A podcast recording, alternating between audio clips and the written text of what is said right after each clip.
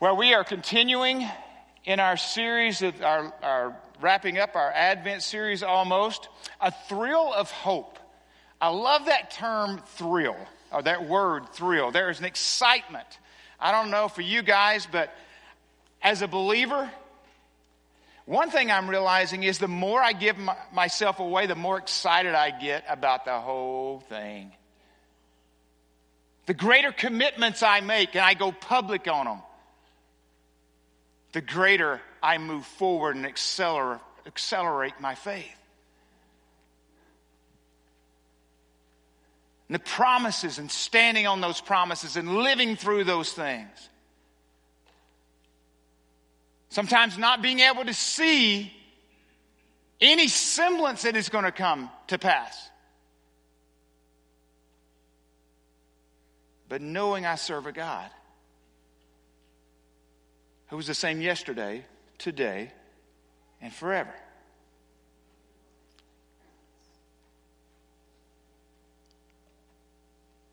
I got a commitment.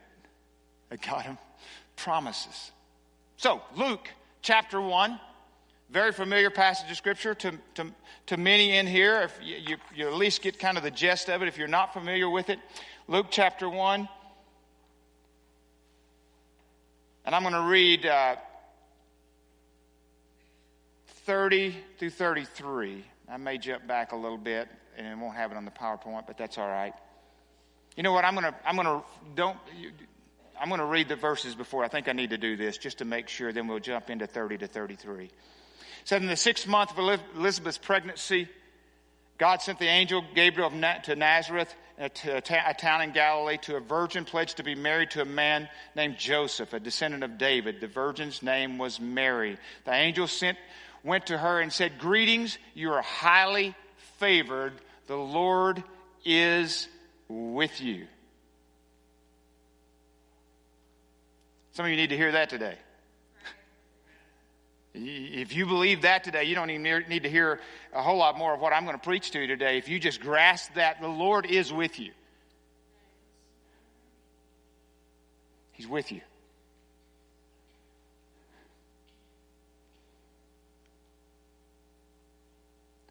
You just want to share that. I mean, the, the, just people interacting even yesterday this week. I just want you to know the Lord is with you. You may feel alone, the Lord is with you.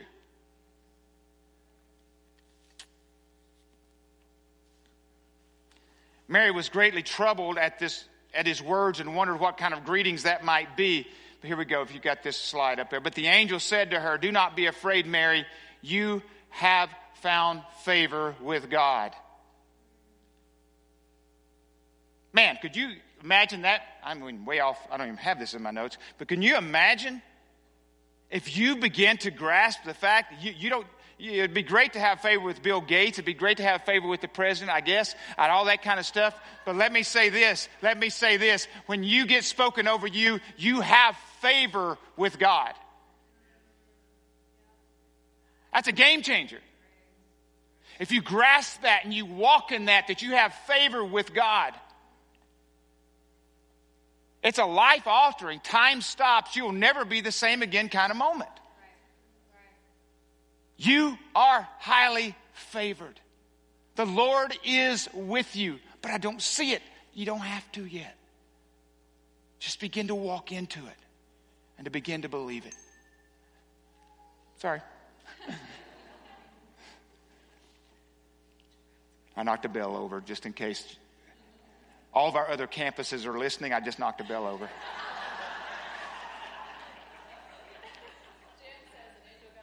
Yeah.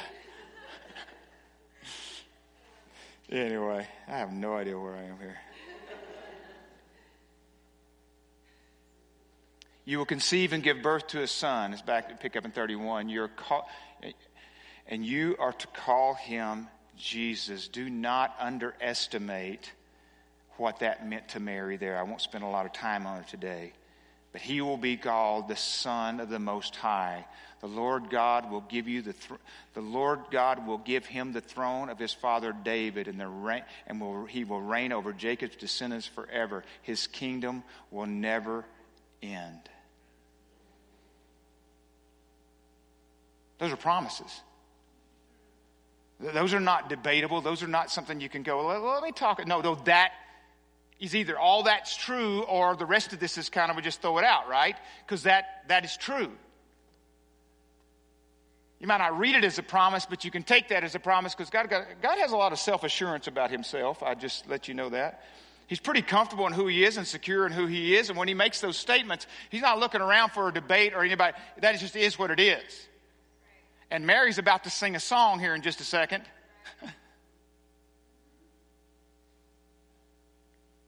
it's going to confirm that. Now, think about this.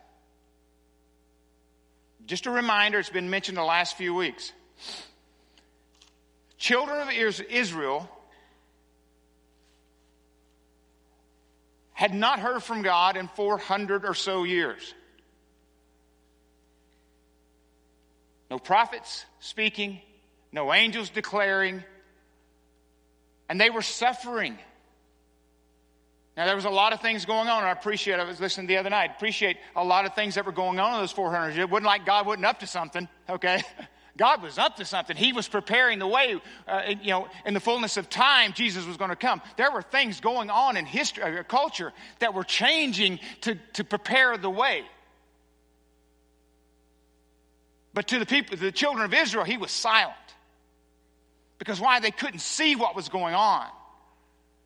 But it was moving.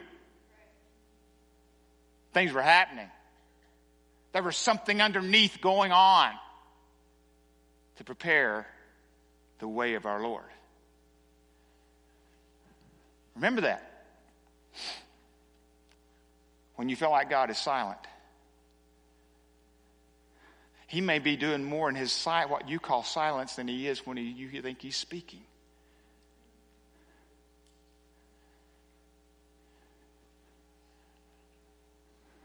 Underneath, you can't see it.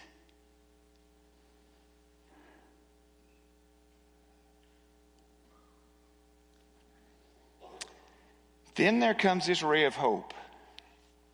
And it comes from the most unusual place. From a teenage, pregnant peasant girl, unwed. God uses the most unusual things. He uses donkeys. He uses all kinds of bushes. He uses, he uses a lot of different things to come and speak to us. And I'll say this it doesn't really matter how God speaks as long as He does speak. And let me tell you this when God does speak, He speaks for a purpose, He speaks with authority. So when He does speak, He's not sitting there. When you know He's spoken, He's not going, He's not asking for debate between you and Him. He's spoken.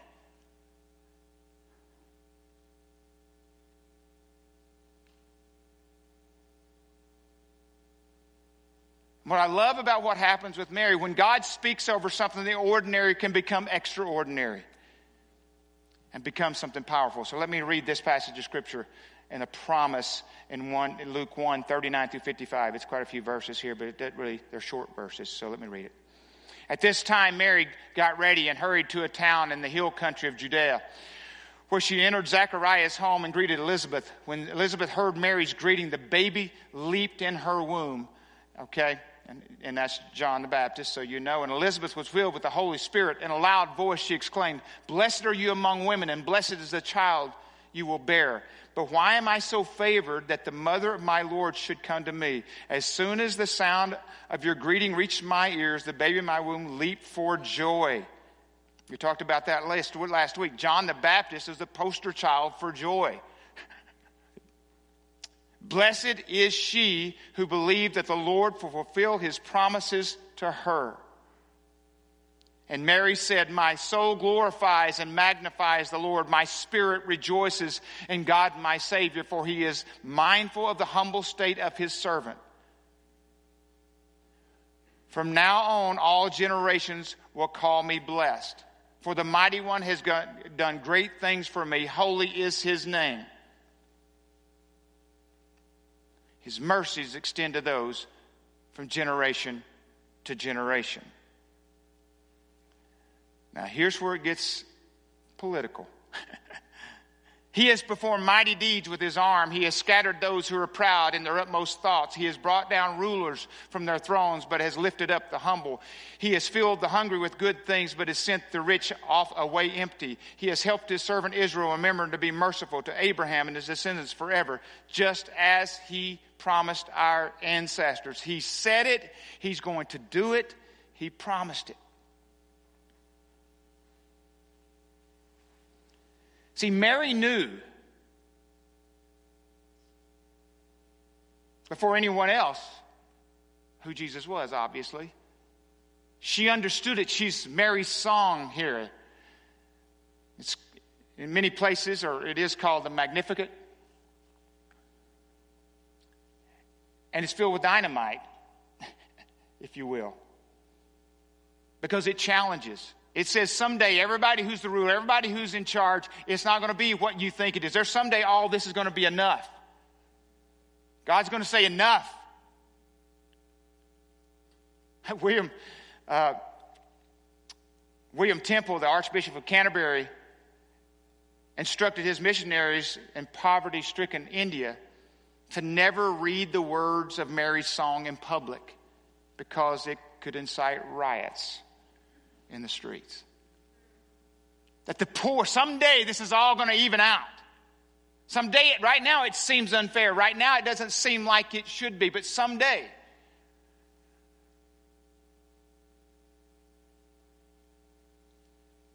See, Advent is about a promise. It's the promise of a coming Christ, but coming back for his church, for his bride. And as Mary sang that song, the words of Amos I think about says, Justice will flow like water, and righteousness like an unfailing stream, washing away the wrong and setting all things right. The coming advent, the coming of Christ. One, John was John was preaching it, John was leading it, but he says he's coming again, Mary's saying. And I want to be real clear. I don't believe Jesus is coming back metaphorically, symbolically, mystically, incognito, secretly. Christ will return personally, literally, visibly, suddenly, dramatically, gloriously, triumphantly, He's coming back. And let me say this those saved or not saved, whichever way you will not be questioning who is this. Scripture is very clear about that. Not one person will wonder or misunderstand or make the mistake that Christ, oh, I, I, thought that was someone else. No, you will know. We will all know. Revelation 1 7 says, Behold, he is coming with the clouds, and everyone will see him. That's a promise, baby. That's a promise.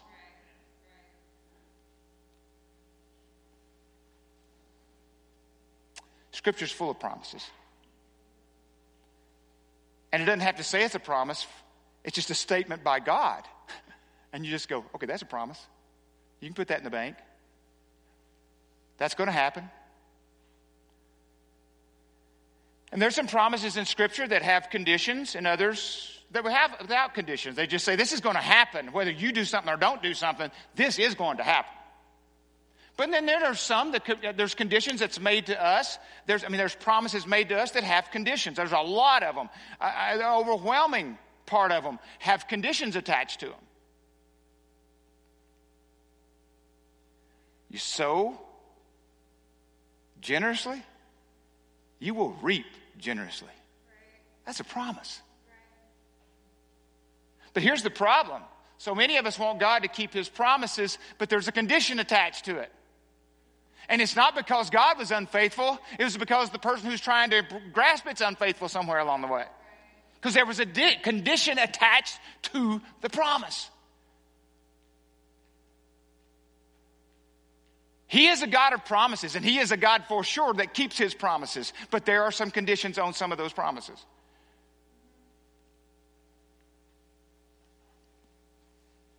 Now, unfortunately, we live in a world where making a commitment's kind of a not what it used to be kind of deal. we're not we're just a few days away from New Year's, and I would say all kinds of people, and I would say many in this room are going to make New Year's resolutions, right? And we may go very public with them. And there are things we either don't want to do or things we want to start doing or whichever, we want to go with it. But here's the problem with that is, is that I'm not, we, we, we want to make a resolution. And I think the reason why we use the term resolution, because it doesn't sound like a promise or a commitment, a real one. You know what, I mean? you know what I'm saying? Because if I use the term resolution, that means with a month in, I really don't have to do it.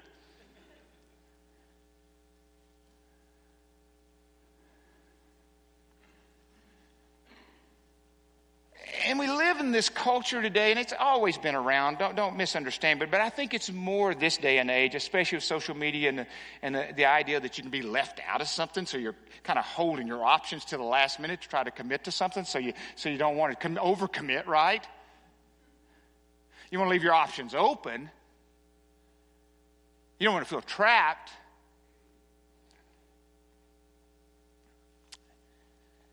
And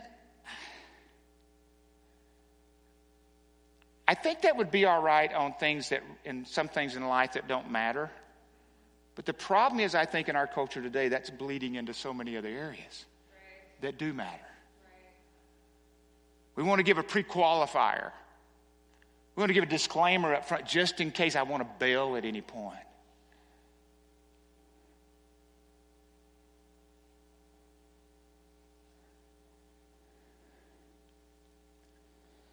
It has seismic, unintentional rip, ripples when it comes to the most important things in life. Oh, and I will say this oh, I think we've got to, com- I don't think it's a full blown committal issue. We'll commit to, oh, let's say club sports. We'll drive for hours. We'll spend thousands and thousands of dollars. And man, they're going to be on time and they're going to be. Oh, also, we don't have a full blown committal issue. We've got it in certain places. And I'm not here to condemn. I'm just saying we've got, you know, we, I, know committal in itself. We just know we will do that. What we don't have many times is the things that matter most in life. And I think the biggest challenge for many people is they've never sat down and asked the question, what matters most? And am I committed to those things?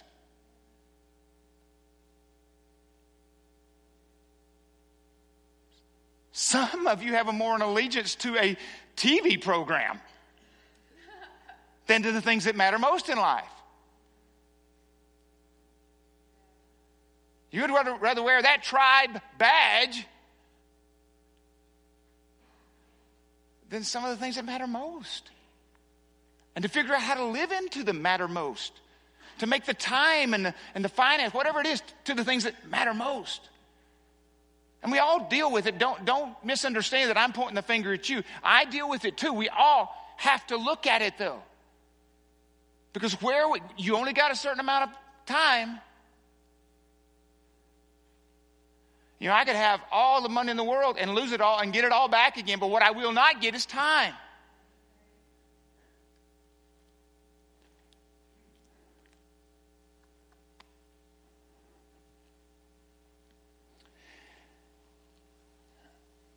It's very confusing to your kids.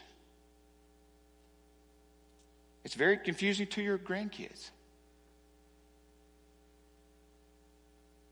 When, especially your relationship to the Lord, your commitment to a, even a local church, is more like a good option than it is the very center of your life. It's confusing.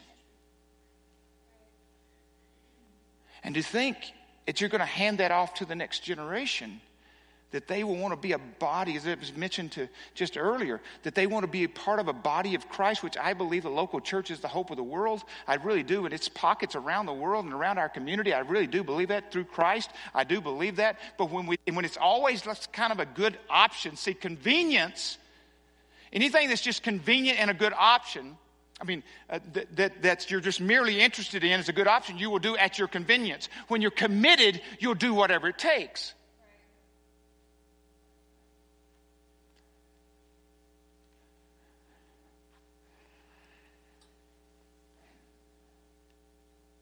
Let me ask you a question this morning. How good is your word?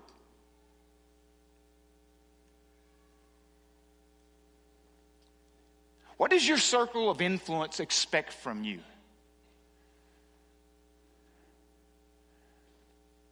I love this phrase. Actually, I really don't, but I say it this way just a disclaimer. This phrase here I like being around them because they put no expectations on me. Really? And you're sitting there going, well, what's the problem with that? I want to live a life, I don't know about you, where people have expectations of me. I want to be close enough to people, and I want to be in a position where those who think the most of me have a high level of expectation. Why would you want to live differently? Why would you want to go? I can't count on them because I know what to expect from them, which is nothing. Do you really want to be known that way? Thank goodness our relationship to an Almighty God is not, well, I wonder if I can count on. And I believe He wants His people that, that when people mention your name and you commit to something, they can count on that. They can go cash the check, put it in the bank. A people of our word, a people of promise, a people of commitment. Because we serve a God of promise, we serve a God of commitment. Some extravagant commitments, by the way.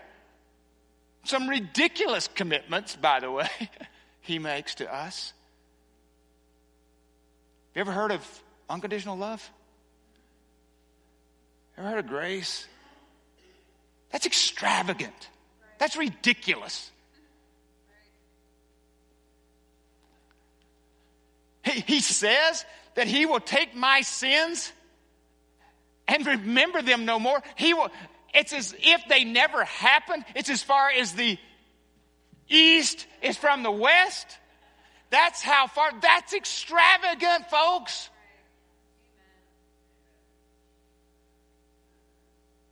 I know I'm loud. But I want to tell you, that's extravagant. That's unbelievable. That's ridiculous. but that's the God we serve. And He wants us to be that people to look like that.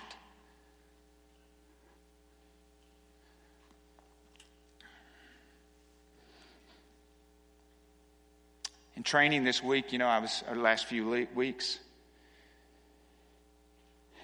you know, you, you look around and you go, what kind of commitment as a church do we make to our community? What kind of commitment do we make to the people who walk in this room each week that attend here? What, what are those commitments? What are we promising? What are we saying? You know, I was training with Jeff and, and Pastor Sarah. She was up here just a few minutes ago. Those who don't know her, our children's pastor. And I asked him, I said, You need to be able to answer this question to parents. Why should my child be involved at all in church where basically it's a non negotiable? Why?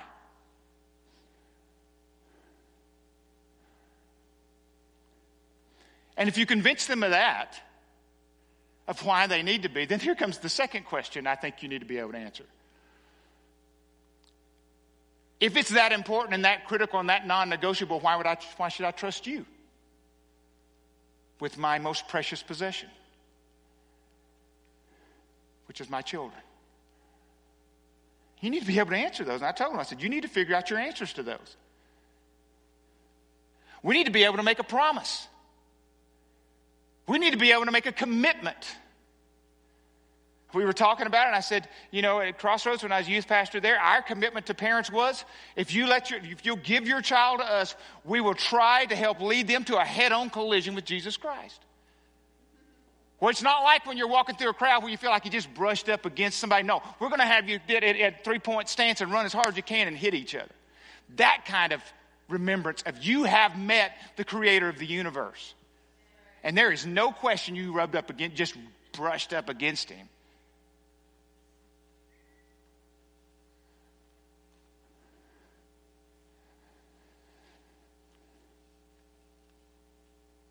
The power of a promise made. But the power of a promise kept. What Dustin and Charity did a while ago, they went public. They went public. Because the commitment they made here, sure, Elliot, she was here, but the commitment was by them. There's sometimes you're sitting around waiting on God and He's waiting on you to truly commit. He's waiting on you to step forward. He's waiting on you.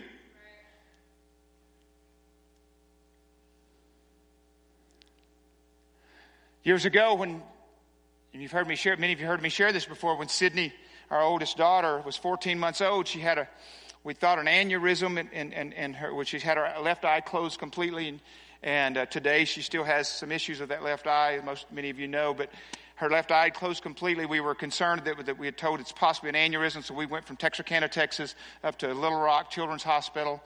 And at that hospital there, you know, I'd prayed to God. I'd been a Christian at that time, eight months, and I prayed, Lord, it, we were in Texarkana. I was in that little, uh, just, just praying over her and said, Lord, if you will heal Sydney, I'll do whatever you ask. How many of you ever had those kind of prayers? I'll go to, I'll go wherever you tell me to go. I'll do whatever you tell me to do. I'll, you know, of course, I don't even know what that means at that time. You're just saying it, right?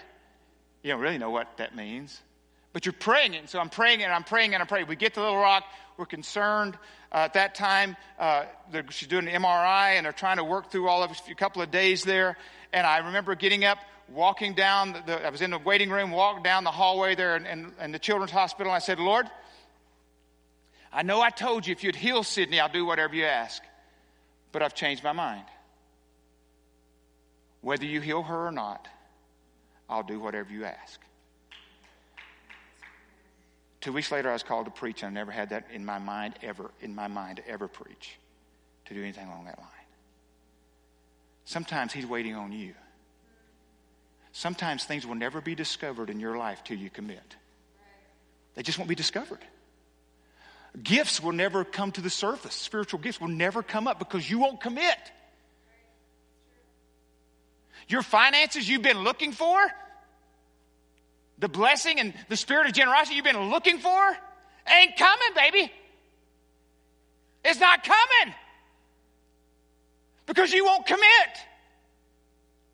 The time to margin out so you can spend time in helping others and your gifts and graces and your experiences. You, you, you go, I would love to do this, that. It ain't coming. Because there's a commitment somewhere that may have to happen before you get there. Something else has to happen on your end because the promise is conditional. And this ain't about, don't walk out here today. So this guy, guy's preaching about earning his salvation. Oh, stop it. Just stop it. I have never preached that and will never preach that because I know that's not. I tell people today, if it wasn't for God's grace, I never got in because I'd messed up too bad. But because of His grace, I want to find out what I'm supposed to be up to. That because of His love for me, not I want to earn His love, it's because of His love. Is that different? It's His love that motivates, me, it's His love that drives me. That's different.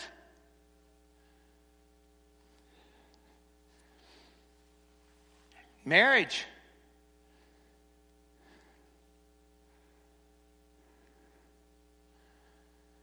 When we're afraid to commit, I didn't think I'd ever be married.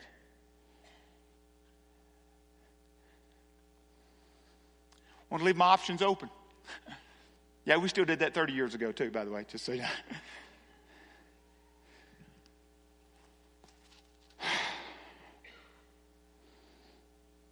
had a friend of mine, it's been for decades, has told me he, he, he knows what it's like to be married because he's lived with enough women. And I just laugh. it ain't the same.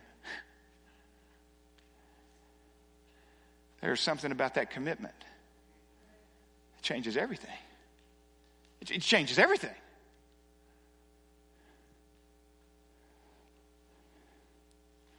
Let me say this before I talk about marriage as we start to close this this morning.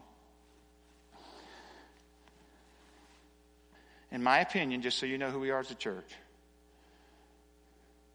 and our love for people, I believe, is genuine, but I believe it's about marriage. Marriage will always be what marriage was created to be, no matter what culture or society wants it to be or defines it to be. Just so you know, that's what we believe here. And we love everybody. But we believe marriage is what it is. And we believe this no marriage is ever about just that couple. No one gets married or is married in a vacuum. It's either ignorance or arrogance that believes that. How healthy or unhealthy has a direct effect if you have children, not only when they're in your home, but even when they leave your home.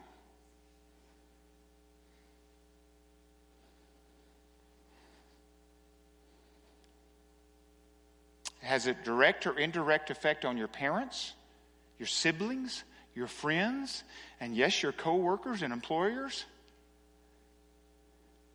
It is about future generations. It is critical for our society. But let me say this I realize it is unfortunate that there are times that doesn't work out the way you had hoped. And maybe your idea of what marriage would have been didn't work out. I want you to know God's grace extends to all those areas. Don't hear that I'm saying today, you, you're, you're, and I'm going to mention something here in just a minute. I hopefully help you. But we just need to talk about what it's in, what's intended. What, what I believe God intended. When Jan and I got married 33 years ago, if I had been Jan's pastor instead of going to be her husband, I would have recommended her not to marry me. and that's a fact. And you would say, right. I would have said that, wouldn't I? There's no question I would have said that. But let me tell you this the last 32 years, I have been trying to do everything to the transforming power of God's grace and His resurrected life to become the man she should have married. And I'm still becoming that man and trying to become that man. But I was not that man. So I want to give you some hope here. okay, I want to give you some hope. And no matter, well, you go, you may not think of much of me right now, so maybe that's not giving you much hope. But anyway, hopefully it is. But you know, when we have wedding ceremonies, and I've mentioned this before, you know, we, we have wedding ceremonies now, and this goes back to the promise, the commitment that I believe that we are to have. The wedding ceremonies, you know, so much more this day and age, I think, about the, about the show than it is the substance. That's just my, that's an opinion I have. And my opinions many times are wrong. I'm just telling it's my opinion. Most of the guests you have that come to it, especially if it's pretty extravagant, are concerned more about what the buffet is going to look like. and they're going to feel a little cheated if it's not good enough. They're not concerned what the pastor says. They're not concerned what your vows are for the most part. I'm just being honest. They really don't. They're not going to be in your life for the most part, most of them, to help you be accountable to those vows. They're just not. Matter of fact, they listen to them and they're going, Ooh, you're saying that in public? Oh, man, that's, that's, that's not cool. because most of them, many, well, many times for them, they're not living into that, so they sure wouldn't think you should live into that. Or maybe they should, who knows? Even though they may not be. When a wedding ceremony happens, there's some pretty extravagant vows that are made there. It's extravagant. It's ridiculous. And if you thought it through and had really good counseling, you wouldn't do it.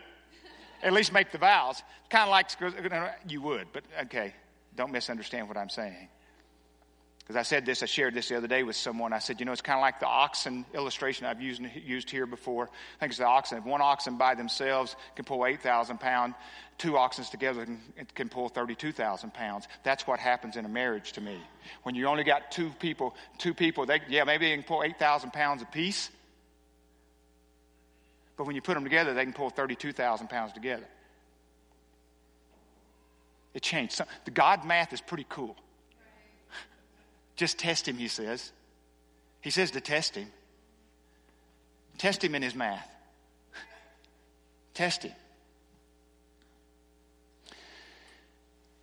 I love what Russell Moore says, and I've read this years ago, a few years ago, and he's with the Baptist, Southern Baptist Convention, but it says this here. He said, and so when we are gathering together for a wedding, we have a gathering of witnesses. The people there aren't just guests at the party. There are people who are witnessing the vows that are being made with an explicit message there. We are representing the body of Christ to hold you accountable to these vows, to help you through these vows, to support you as you seek to keep these vows. A couple starting out a wedding, frankly, don't know the vows that they need to make without the rest of the body of Christ. With those who've gone before them, a 25 year old couple, they are not thinking about Alzheimer's disease. They are not thinking about what happens when we find out that our small child is dying with cancer. They don't think about what happens if one of us commits adultery and we have to work through the aftermath of that. The rest of the body of Christ is speaking with the fact that the vows you're making to one another aren't simply when things are in good conditions as they are right now. And it's not simply when things are in conditions that you can imagine right now, but it's this in sickness and in health, for richer, for poorer, till death do us part. Those are the sort of vows that you ought to be making. They're ridiculous. They're ridiculous. But I want to tell you, there are people in this room that I've got a chance to watch walk those vows out. And it's pretty awesome to watch. It's pretty awesome to watch. I'm going to do something here. and Jeff, you're going to get to come up to. I'm going to ask, uh, just so you know before Jeff comes, Paige, we can't get her to wake up. She was coming this morning, okay? Paige worked graveyard last night at PCH. It's on her second week, so she's struggling getting out of bed. So we were trying to call her. That's Paige. They're about to be married this week, and I mean this next month. But uh, he, but I'm going to ask you to come up here anyway because I know your guys' heart. But I'm going to ask Michael and Sam to come, and I'm going to ask Jordan and Joey to come at this time. Should I get a, a, a stand or something? Kind of feel like he doesn't. I started to get somebody just come and stand in place, but I don't want to replace them with a person. I'd just rather it be a, an object or something. Okay. Okay, so, so we won't do that. Let me say this about these couples. They are awesome. If you don't know them, you need to get to know them. And God is doing an unbelievable work in their lives. They are committed not only to each other, and I believe that with all my heart, they are committed to Him first. Full blown, all in, and I mean in all areas of their life. And you go, well, we're going to build a church with those, everyone that supports the it. I'm going to tell you, God is raising up. And He has already started doing that here. And I know at renovation, I'm sure He is everywhere else too. But I'm going to read this. Let's go ahead and put up. This is what I would normally do a charge uh, no, the charge, Tori. Go back. If you don't have it. And this is what I would ask before I was going to do, if I was going to do their wedding. It says, Do you promise in the presence of God in this gathering of family and friends to seek to be all Christ wants you to be, to encourage uh, your soon to be spouse in their spiritual walk, to dedicate your, the, the, your home and the raising of any children the Lord may give you to the glory of God?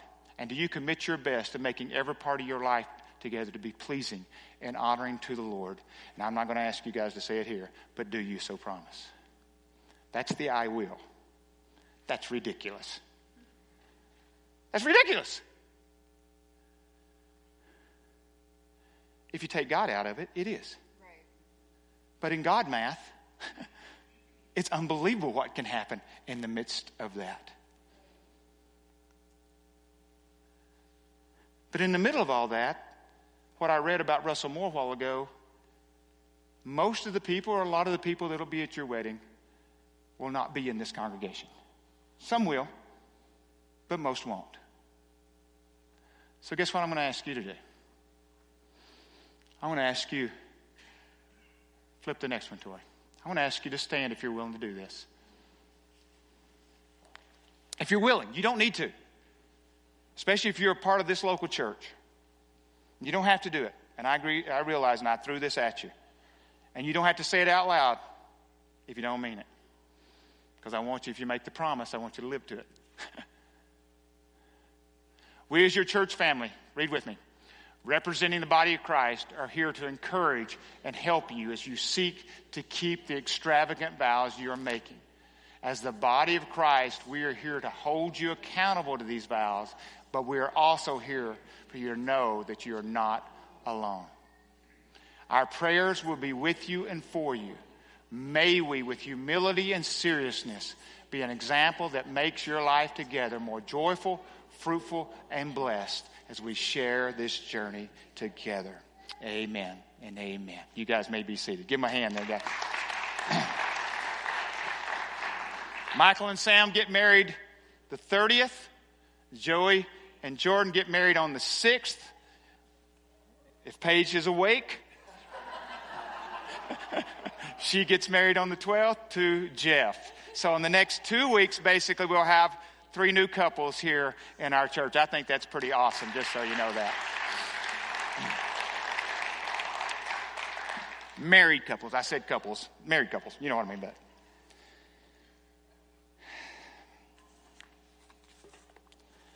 And you come today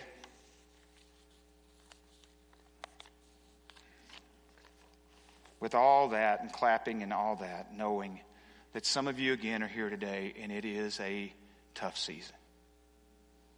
As much joy as these three couples are having and will have over these next few weeks. Mary knew it had been 400 years. At least she, in some ways, did. But God was working, He was up to something.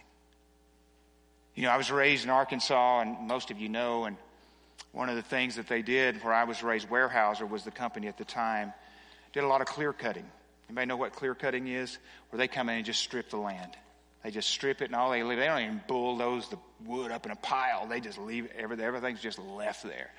My mom's and dad's road is about. They lived about two miles out on a dirt road. They've right now, if you went there where they both passed away, if you went there, it's all stripped all the way back to. I mean, you can see their house from the main road, which you didn't used to be able to. I mean, yeah, they drive a long ways to see it, but now it's cleared. But as a kid, when they started doing that back in the 70s, one of the things I thought was awesome was, and some people cheated, but I thought was awesome, they would plant seedlings. They would strip it, then they would come in and plant these seedlings. And you'd get hired in the summer as a teenager to go out and put these seedlings in all over these massive acres. And what's awesome is you couldn't see much, but man, you go back 20 years later, it's already been stripped twice, I think, since I grew up there because they've grown, stripped it again, replanted, grown again. It's a little bit of what's happened here at Renovation. We had to do some clear cutting. It was great trees before, but there comes a point it needs to be cut so it can be replanted. So that's what we've been doing. And I say this sometimes you don't see much. Oh, yeah, you can walk in and say, hey, they did a lot of work. But we're talking about depth in people's lives. It's why we're here. It's not about changing the facility. But I think God's up to something. The other night, and Arise, they showed this video. And you may be in this place because one of the of a winter season. And I, I, I know we maybe not have time, but I want to show this as we end today. It's from a Hillsong song a song called Seasons. Let's go ahead and show that. Ask Josiah and the group come back up. We're going to close. The King of my heart. I just want you to know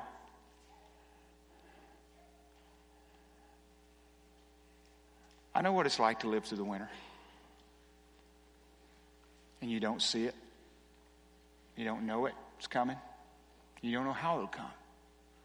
But I love the picture of the sequoia. I don't know if we have that or not. We have those? They're massive. They came from a little seedling.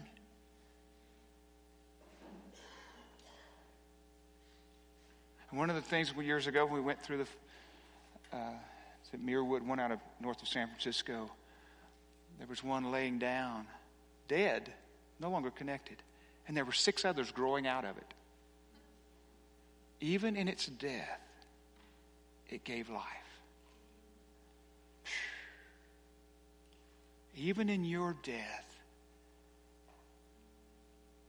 will, even through that, life will continue to grow.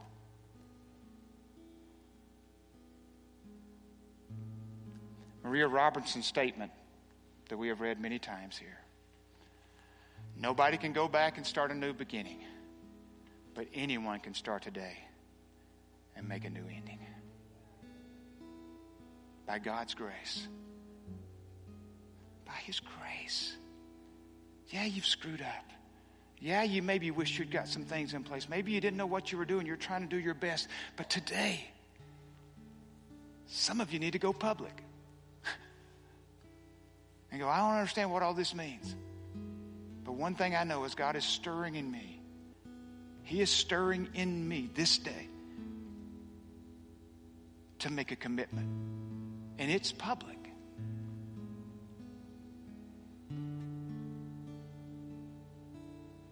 Many times we do an altar call here, and we, and I'm not going to do that today, that way. We're going to sing just one, one part of it, then I'll stop you. If you want us today, as a body of believers, to pray for you, it's Josiah saying, now you can come to these altars. I'm not saying that, but sometimes that's hard. One of the greatest gifts you can give to the people that love you most to this year is to commit all in the best you understand it. Let me tell you, I didn't even know what the first book of the Bible was the first Christmas I was in. So you don't have any excuse. okay? I didn't know what the first book of the Bible was. But I knew something was happening. I was 26 years old and didn't know. But something was happening. And all I knew was to step into it figure it out later. As Josiah and them saying, I'm going to ask you to do this. I'm going to ask you to just, everybody else stay seated if you don't want to stand, but to stand right where you are if you want us to pray for you. And to go public the best you know how. To say, I want to be everything, everything that God is calling me to be. And whatever it takes. And I love what he says. If your work's not done, I'm not done waiting.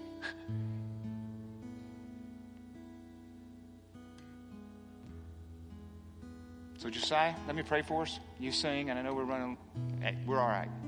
We're not meeting next week, so I'm getting all of it in right now. Okay, Lord, thank you right now, Lord. Use this time to stir for some folks to go public in your name.